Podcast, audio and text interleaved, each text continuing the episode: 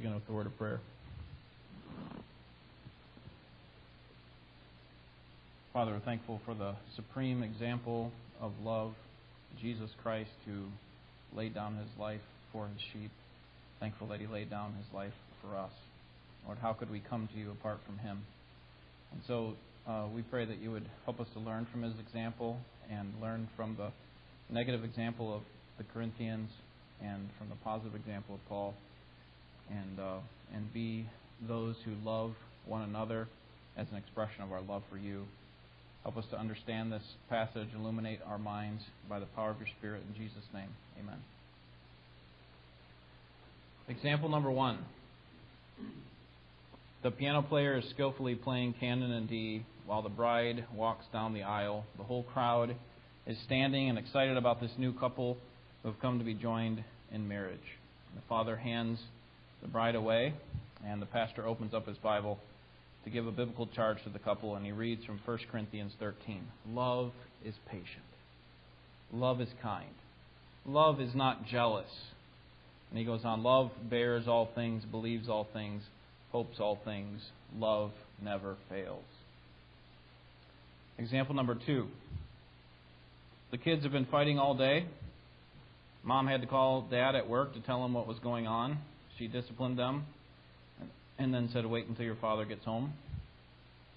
Dad gets home and he is frustrated that the kids are still fighting, and especially considering all that they have been taught and all the amount of time that he's had to deal with them in recent days and weeks. Especially the older three kids who have trusted in Christ and have experienced the love of Jesus and paying for their sins, and they still are warring with one another. And the dad opens the Bible and reads Love is patient, love is kind, love is not jealous. Now, you kids, does that describe you today? Or would your actions toward each other and toward your mom be better described as hatred? Because love does not brag and it is not arrogant, it isn't rude or selfish. Two examples, two different tones in how the same passage is used. Which of these two examples better fit with the tone of what's going on in Corinth? Example number one, at a wedding ceremony, or example number two, at a time of discipline by a father. Example number two, right? This is not this passage that we're going to look at. We often think about it in terms of example number one because that's where we most often hear this passage. But this is not a happy go lucky appeal for everyone to keep on doing what you're doing, and this love thing is really beautiful. It is beautiful, but this is actually a sharp rebuke by Paul. And the reason that we know that is because of the context. In the context, Paul is discussing the proper use of spiritual gifts.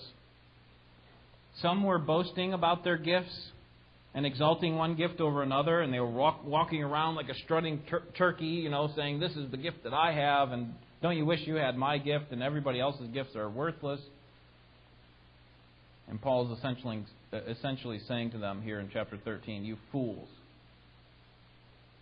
Your gifts are to be expressed in love. But that is not the way that you're acting right now. Let me read our text for us. We'll start in the last verse of chapter 12, and then I'll read through chapter 13. This is the Word of God. But earnestly desire the greater gifts. And I show you a still more excellent way. If I speak with the tongues of men and of angels, but do not have love, I have become a noisy gong or a clanging cymbal.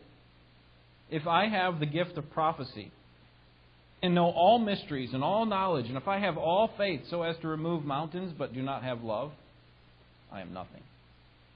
And if I give all my possessions to feed the poor, and if I surrender my body to be burned but do not have love, it profits me nothing. Love is patient. Love is kind and is not jealous. Love does not brag and is not arrogant, does not act unbecomingly, it does not seek its own, is not provoked, does not take into account a wrong suffered, does not rejoice in unrighteousness, but rejoices with the truth, bears all things, believes all things, hopes all things, endures all things. Love never fails. But if there are gifts of prophecy, they will be done away. And if there are tongues, they will cease. If there is knowledge, it will be done away. For we know in part, and we prophesy in part. But when the perfect comes, the partial will be done away. When I was a child, I used to speak like a child, think like a child, reason like a child. When I became a man, I did away with childish things. For now we see in a mirror dimly, but then face to face. Now I know in part, but then I will know fully, just as I also have been fully known. But now faith, hope, love abide these three. But the greatest of these is love. Very simply tonight, I think what Paul is telling us through the Holy Spirit is that believers must excel in love. This is an essential virtue of every Christian. It must be genuine Christian love. And Paul's going to give three reasons why believers must excel in love. Number one, believers must excel in love because without love, everything else that we do in life is useless. We must excel in love because everything else we do in life is useless without love, in verses 1 through 3. Love is the fuel of knowledge. So here in verses 1 through 3, he lists three main uh, items knowledge, this miraculous faith, and then self sacrifice. And he's saying all of those things are of no value. They're not fueled by love. You know, you could have a captivating speaker who can mesmerize audiences with his ability, like verse 1 is talking about. If I speak with the tongues of men and of angels. But what is the best speaker without love? According to verse 1. What is the best speaker without love? Okay? A gong or a clanging cymbal. Loud, annoying, useless sound. On its own, it's of no value. And so the Corinthians' use of their showy spiritual gifts was all about them. It wasn't about the church.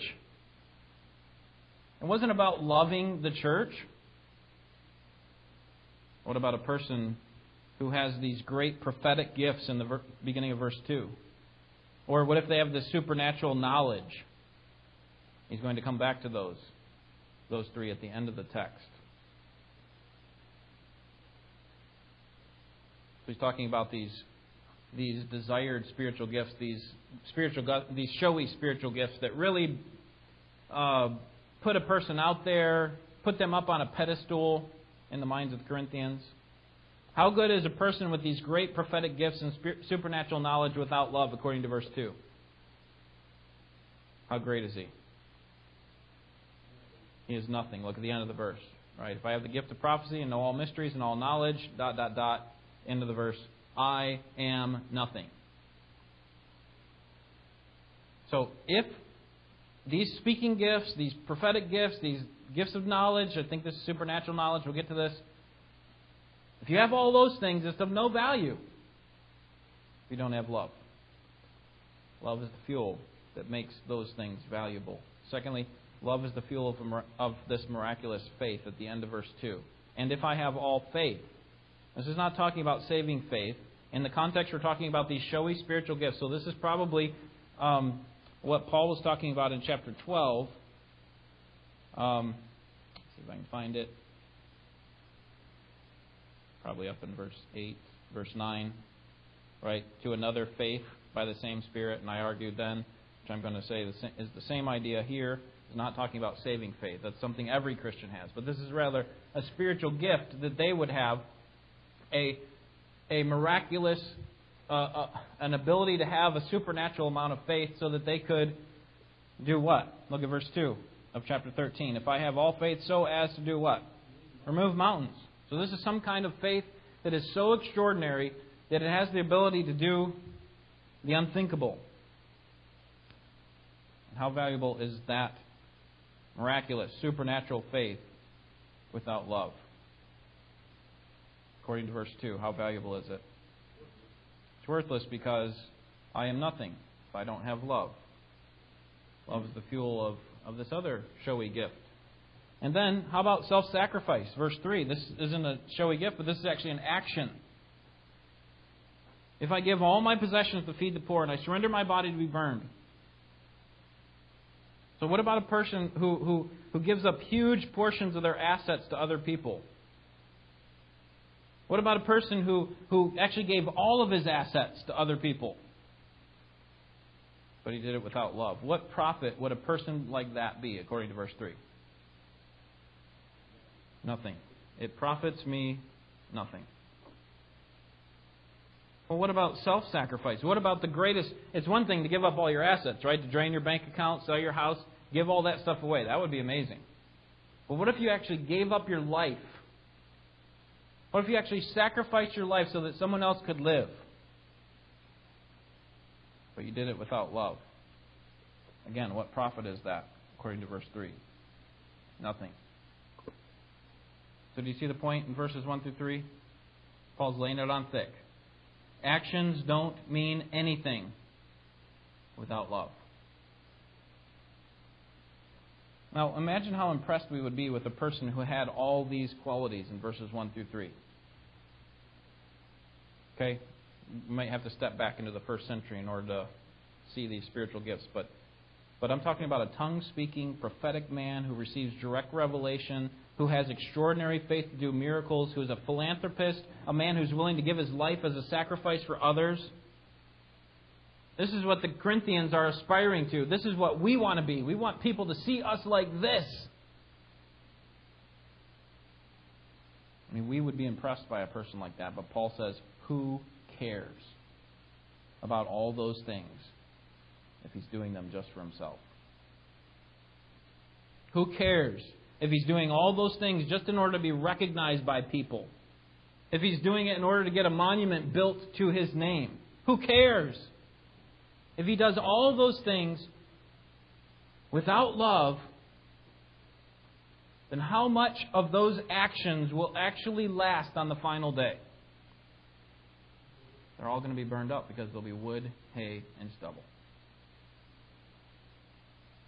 So, these dramatic spiritual displays that the Corinthians were boasting about and promoting, when they are done without love, they profit the church nothing. They were using their spiritual gifts to promote themselves. But remember what the purpose of our spiritual gifts was from last time? What were they? What was the purpose? What was it? To edify the church. We want to do whatever we can through the power of the Spirit, what He has given to us, in order to be maximally edifying to the church. And that's not what they were doing. It wasn't about other people. It wasn't about building up the church. It was about building up their own name. So, first, believers must excel in love because without love, everything else that we do in life is useless. Any questions on that before we move to number two? Because sometimes we wait till the end and it's hard to remember what you, you were thinking about earlier on Paul.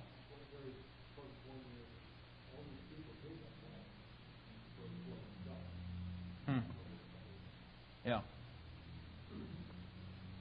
Yeah, it's uh, good. That's uh, a wrongly directed love. Yeah, no, no one ever hated himself. That's what Ephesians five says, right? But nourished and cherished himself. And so that's how a husband ought to love his wife. But, but yeah, you're right.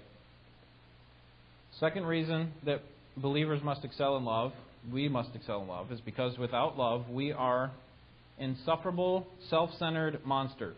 Verses 4 through 7. Without love, we are insufferable, self centered monsters. And the reason I'm using those words is because what you're going to find in this list of expectations that Paul has, or this definition of what love is, or really description of what love is, is that it's all about self, and it's all about being uh, unbearable to other people un- unwilling to be patient with people. The, the kind of explosion type of um, of uh, personality is probably not the way to put it because it sounds like oh well, that's the way you're made you can't help it but but the the person who's just impatient insufferable self-centered monsters. Believers must excel in love. Love must describe us as Christians. But that's not what described the Corinthian Christians. What you notice as we go through these lists, through this list here in verses 4 through 7, is that the things that Paul calls for are the opposite of what the Corinthians are. The things that he says love is not, that's what they are. See if you can think back to some examples throughout the the the um, the letter that actually describe what they're not supposed to be. First, love is patient. Verse four. Love is patient. Patience is a fruit of the Spirit, as love is. Patience is the willingness to forbear with people who are difficult rather than explode in anger. He's going to come back to this idea love bears all things. It forbears, it, it's long suffering.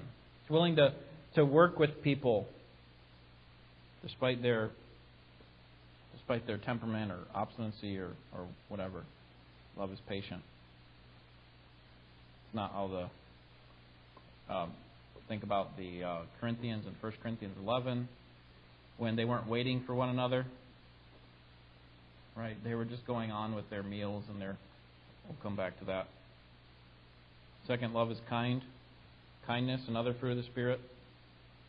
Considerate of other people and their needs. This is what we're constantly reminding our children about, right? Be ye kind when there's warring and fighting. And sometimes it's not like, well, you never told me I couldn't do that. Well, then we just go to the kind of the catch-all verse for parents, Ephesians 4:32. Be kind to one another. Okay, that is be considerate of, of their needs and their desires, not always making it about yourself. Move to help the person, move with compassion to, to take care of, of their needs and, and even their desires. Love is kind. Not, not the Corinthians at all, or, well, I sh- should say, not the Corinthians to the largest degree. They, they were more marked by, by um, by lack of kindness. Number three, love is not jealous. Love is not jealous. It's not um, the personification of love here is not a person who's concerned about himself and, and who becomes resentful towards someone else when they have something that, that they think they deserve. Remember in chapter 3, the, Paul said, You are filled with jealousy and strife. This is why all these conflicts are coming up and these divisions. It's all about your jealousy. And now he's saying here, love is not jealous. How about the next one here in the middle of verse 4? Love does not brag. Love does not brag. What does a person do who's not being acknowledged for the good that they do? Right? We kind of we are aware of what we're doing and what motives we have and what acts of service that we do. And when people don't recognize us, what do we often do? Right? We, we brag. We boast about our own deeds. Now, we Christians may not be as brash about our boasting or our bragging as, as maybe the Corinthians were, but, but maybe we're a little bit more refined, maybe a humble brag, right? People think I have really beautiful hair. What do you think? That's the humble brag. Just get them talking about something that you've worked hard on. I mean, I, I haven't. I, it takes me three seconds to get my hair in place. So, um, but this is uh, another one that you know that we have to be taught because by nature we like people to notice us and we want people to notice us and we find out skill. We, we actually use skillful ways to make people notice us. We shouldn't be praising ourselves. Proverbs 27:2, a verse that that I'm reminded of often and I use. Um, I hate to use my children as whipping posts here tonight, but um, let another man praise you and not your own lips. Okay, the, the natural thing to do is look what I did. but we should not be praising ourselves. Let someone else do that. And uh, don't force them to do that, right? Love is not bragging. Finally, in verse 4, uh, love is not arrogant. The Greek word that's translated arrogant is used five other times in 1 Corinthians. And every time Paul uses it to describe the Corinthians. So he's saying, don't be arrogant, but turn back to chapter 4. Let me just show you a couple examples. Chapter 4.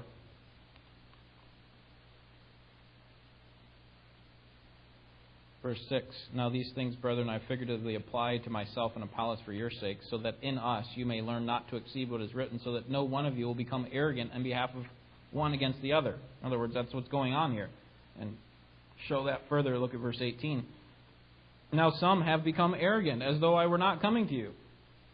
Chapter 5, verse 2. You have become arrogant. So the only time that Paul uses this word arrogant, actually, he uses it one time outside of one only one other time in the rest of the New Testament outside of the 1 Corinthians. The rest of the, his uses of arrogant are all here in 1 Corinthians. And they're all used to describe the Corinthians and their actions besides this one here in 1 Corinthians 13. So, what is he saying here in 1 Corinthians 13? Love is not arrogant. In other words, love is not like you. That's why I say the force of this letter is a rebuke. The force of this chapter is a rebuke. You, Corinthians, need to grow up. You're messing around with tongues and healings and, and all your great spiritual, showy gifts. And you don't love each other. You are arrogant. Verse 5 Love does not act unbecomingly Fortunately, I think the New American Standard often is choppy, and this is one of the places where it's not really helpful because we don't. I don't remember the last time I used the word unbecomingly. Okay, it'd be probably just easier to say love is not rude. It's the opposite of order, orderliness and decency. It's not rude. An example of their rudeness is found in chapter 11, verse 22. He says, What? Do you not have houses in which to eat and drink, or you despise the church of God and shame those who have nothing? What shall I say to you? Shall I praise you? In this I will not praise you. How rude of you. You wealthy people getting together before the service because the, the poorer people have to work later. You're getting there early, going in your little uh, confined private dining room, eating your big luxurious meals that these poor people would never be able to eat, even though they're members of the same church. And then you go on taking the Lord's Supper with just your little elite group and not waiting for the rest. You think I'm going to praise you for that? How rude of you. So he says in chapter 13, love is not rude. And then next in verse 5, love does not seek its own. Again, proud, self seeking, unconcerned about others. How is this going to affect me? I don't care about how it affects other people. Next, love is not provoked. Other translations call this love is not irritable, love is not easily angered. I think that those are helpful. So, in other words, uh, love is not provoked to unrighteous wrath. Next, the end of verse 5 love does not take into account a wrong suffered. It's not resentful or looking to be a victim all the time. The victim, the, the, the perpetual victim is the one who's saying, oh, this person's constantly doing this, or these people are constantly doing this, and it's all about me. Oh, poor me. Look at how people mistreat me, and so I'm going to keep a record of how, how that's happening. Love doesn't do that. Verse 6 Love does not rejoice in unrighteousness. Ooh, that church member fell into sin. What a delicious tragedy. Love does not rejoice in unrighteousness, but instead, the end of verse 6 rejoices with the truth. It takes pleasure when truth is exalted, when truth wins. Not excited when somebody falls into sin or when unrighteousness has its way. And then these next four all go together. Verse 7 Love bears all things, believes all things, hopes all things, and endures all things. First, it bears all things, it forbears all things. It's willing to cover minor offenses uh, offenses rather than parade them around or turn them into an issue of public gossip or public fodder. Hey, did you hear about this little thing that was going on? Let's talk about it. No, we're going to forbear, going to overlook those minor offenses, be willing to to let them go and love believes all things. We need to keep this in in balance with the command or the um, not the command, but the the pattern in the book of Proverbs, Proverbs 14:15. The naive believes everything. And Paul's saying here that love believes everything, believes all things. So what's going on here? Well, the naive is the one who just is gullible. That's not what Paul's talking about. He's not saying be gullible and you know don't check people out and um, you know you don't have to you don't have to think very deeply. Just just believe whatever they say. Instead, he's saying, you know, give the person the benefit of the doubt. Is how we might say it in our day. Believe the best about the person uh, about the person. So I think this is talking about how we deal with one another. We might look at this and say, well, believes all things, talking about believing all the things in the faith or all the things in the doctrine. But I think in the context, it seems like all four of these have to do with how I treat my brother. So it believes the best things about him. Not naively, not gullibly,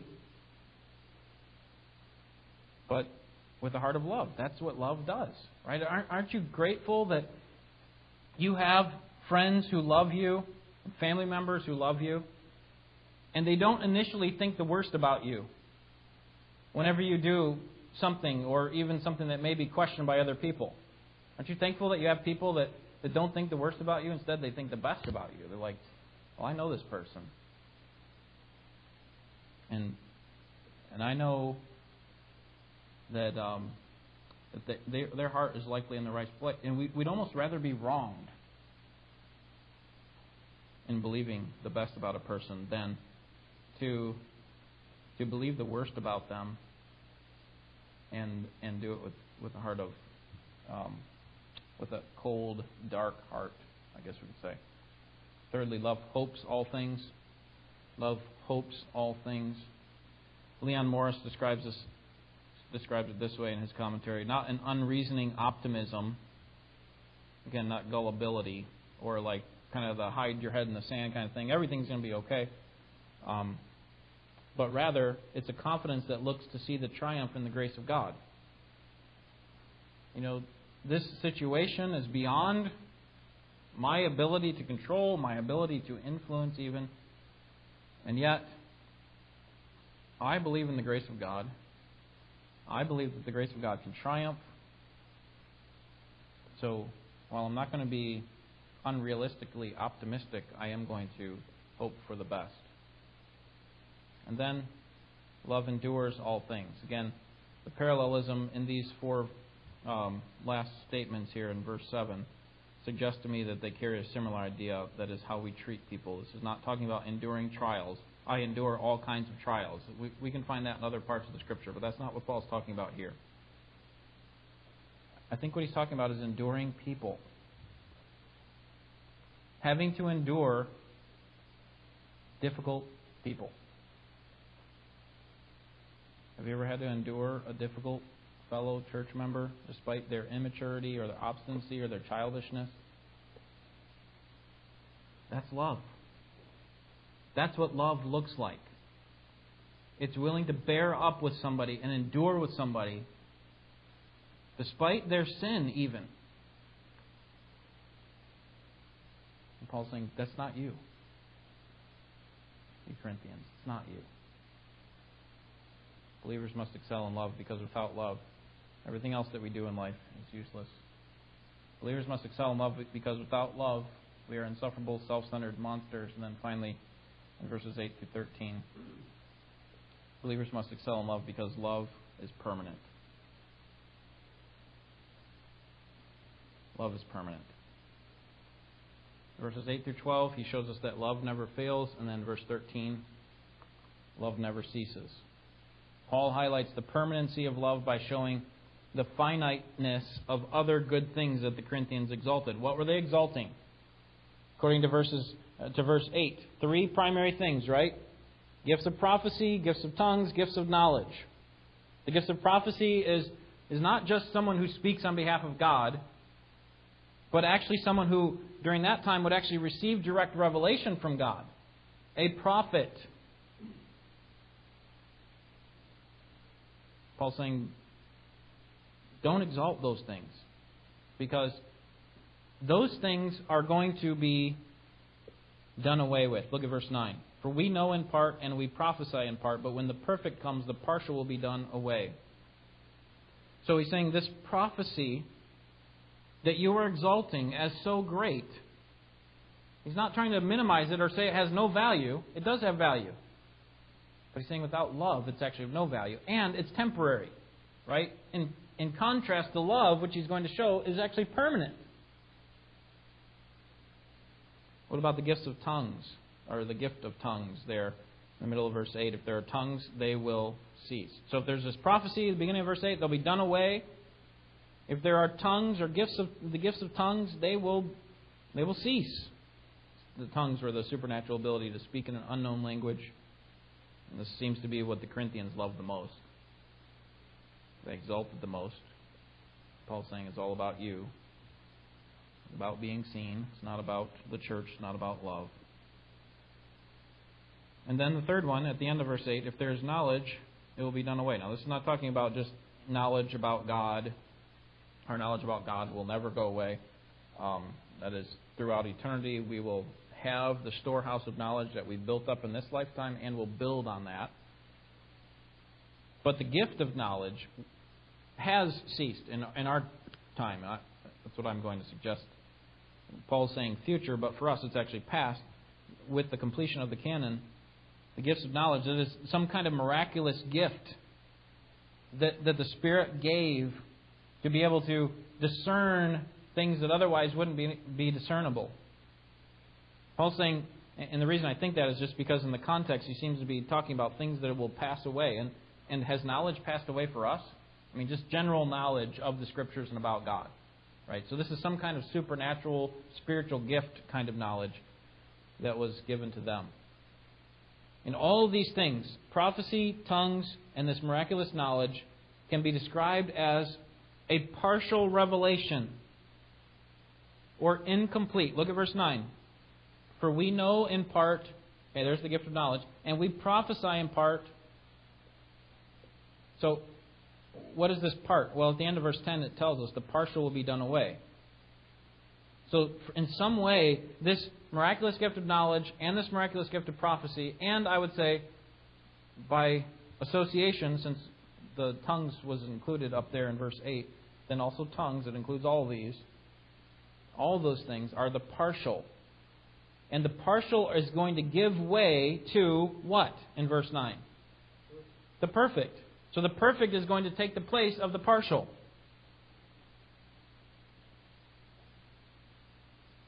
The perfect is going to replace the partial. So, in other words, what we're talking about is revelation.